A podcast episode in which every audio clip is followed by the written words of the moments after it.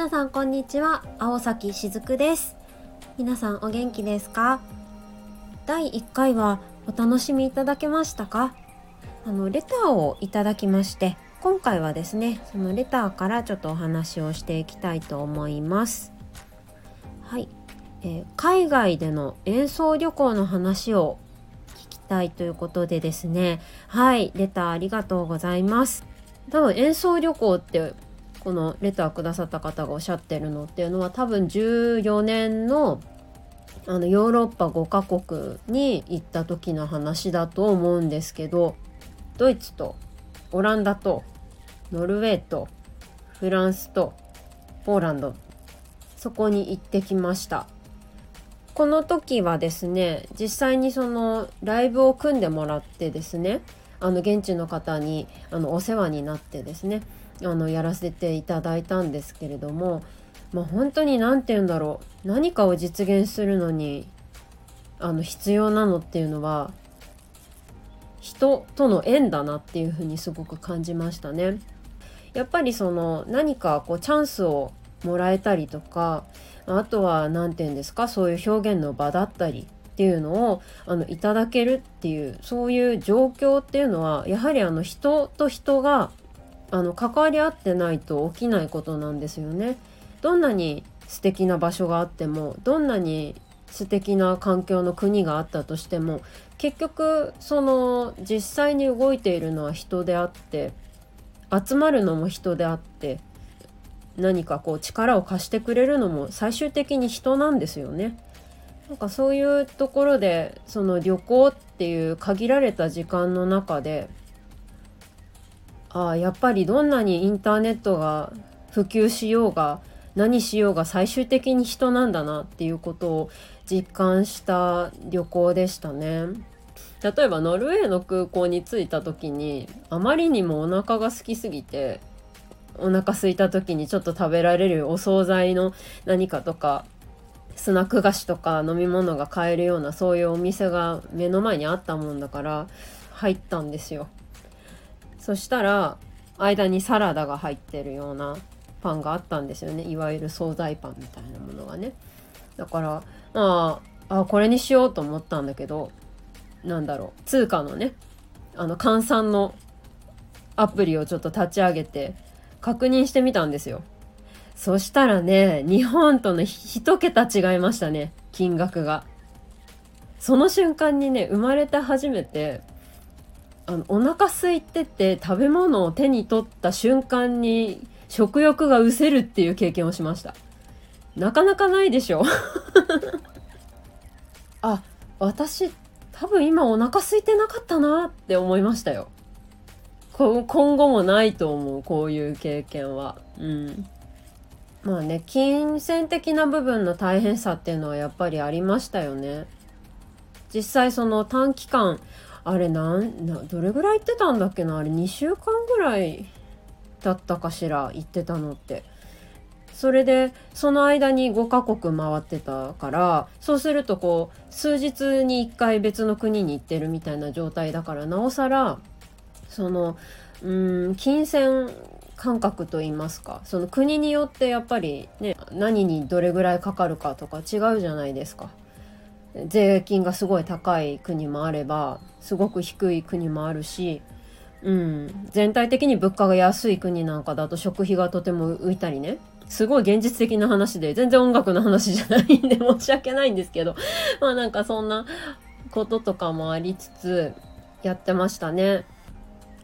で現地のアーティストさんにお世話になって、うん、美味しい食べ物を食べさせていただいたり今思えば、うん、その時にヨーロッパの素晴らしさというか素敵なところなんだなっていうことを知ることができたっていうのは、まあ、その後の音楽活動にとってとてもベースになってると感じています。うーん普通ってないんだなっていうところは感じましたかね。なんかいわゆる普通とか固定観念とかそういうもの自体はただ単に自分のその住んでる場所だったり自分の生きてきた限られた場所での当たり前でしかなかったんだなっていうことは感じましたよ。うんまああのお惣菜パンが200円以内で買えるって普通じゃないんだなみたいな そういう、いや、本当にそういうことですよ。だってね、お惣菜パン2000円とかね、したりね、1500円とかで生きていけますかね、日本で。大変でしょ？なんというかな。人と知り合うことによって、全てのことが広がっていくんだなっていうことですね。あとは何だろうなああそうそう事前に日本にいる状態から現地のアーティストさんと連絡を取って演奏させていただけるカフェだったり、まあ、ライブハウスだったりっていうところを名前を教えていただいたり連絡先を教えていただいたりしたんですね。でまああのタイミングがあったらにはなっちゃうんですけど、まあ、この時期からこの時期までそちらの近くに滞在するのでまあ、ライブさせていただけませんか？みたいなメールを送って、あ、そうそう。で、それでその時に、私の、まあ、ソロライブみたいな感じで、現地でやらせていただいたんですよ。一組の老夫婦がいらっしゃいまして、すごい最前列で私の演奏をじっくりと聴いてくださったんですね。でその方たちが多分ね私の売ってた CD 持ってきてた手焼きの CD が7ユーロかなんかだったんですよ。7ユーロってだいたい1000円ぐらいかな。なんですけどその7ユーロの CD をあの買ってくださった時に20ユーロ札を私に渡してお釣りはいらないって言ったんですよね。でその時になんかすごく切り替わりました。うん。お金ってエネルギーだなって思うんですよ。あのスピリチュアル的なことではなくてどちらかというと何て言うの？気持ちっていうことかな？うん。この人はこうこうこういうことをやっていてそれを応援したいっていう純粋な気持ちなんだなっていうふうに思ったんです。それまではなんかその対価だったりこう得るものとかうん、獲得するものみたいなイメージがねやっぱり強くて、うん、だったんですけどなんかこの人に頑張ってほしいなっていう本当に純粋な気持ちを形にしてあの循環させていくものなんだなっていうことを強く痛感しましてその後にですねあの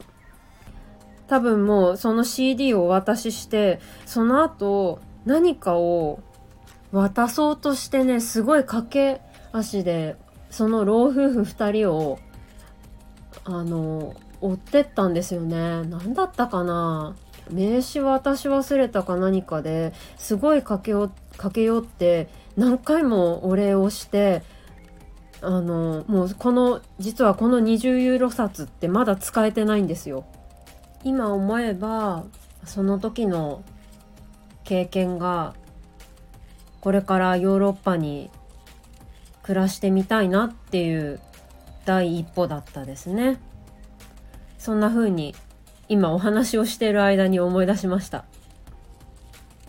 いやレターいただけるの嬉しいですね。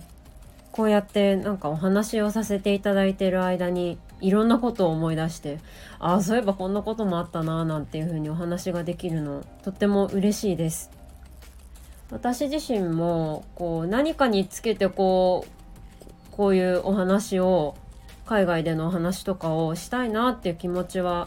あったんですけどやはり何て言うんですかねこう聞かれないとなかなかお話ししない内容ではあるのでこうやってレターでねお話しさせていただけるのすごく嬉しいです。またこれになんか関係した質問だったりあとは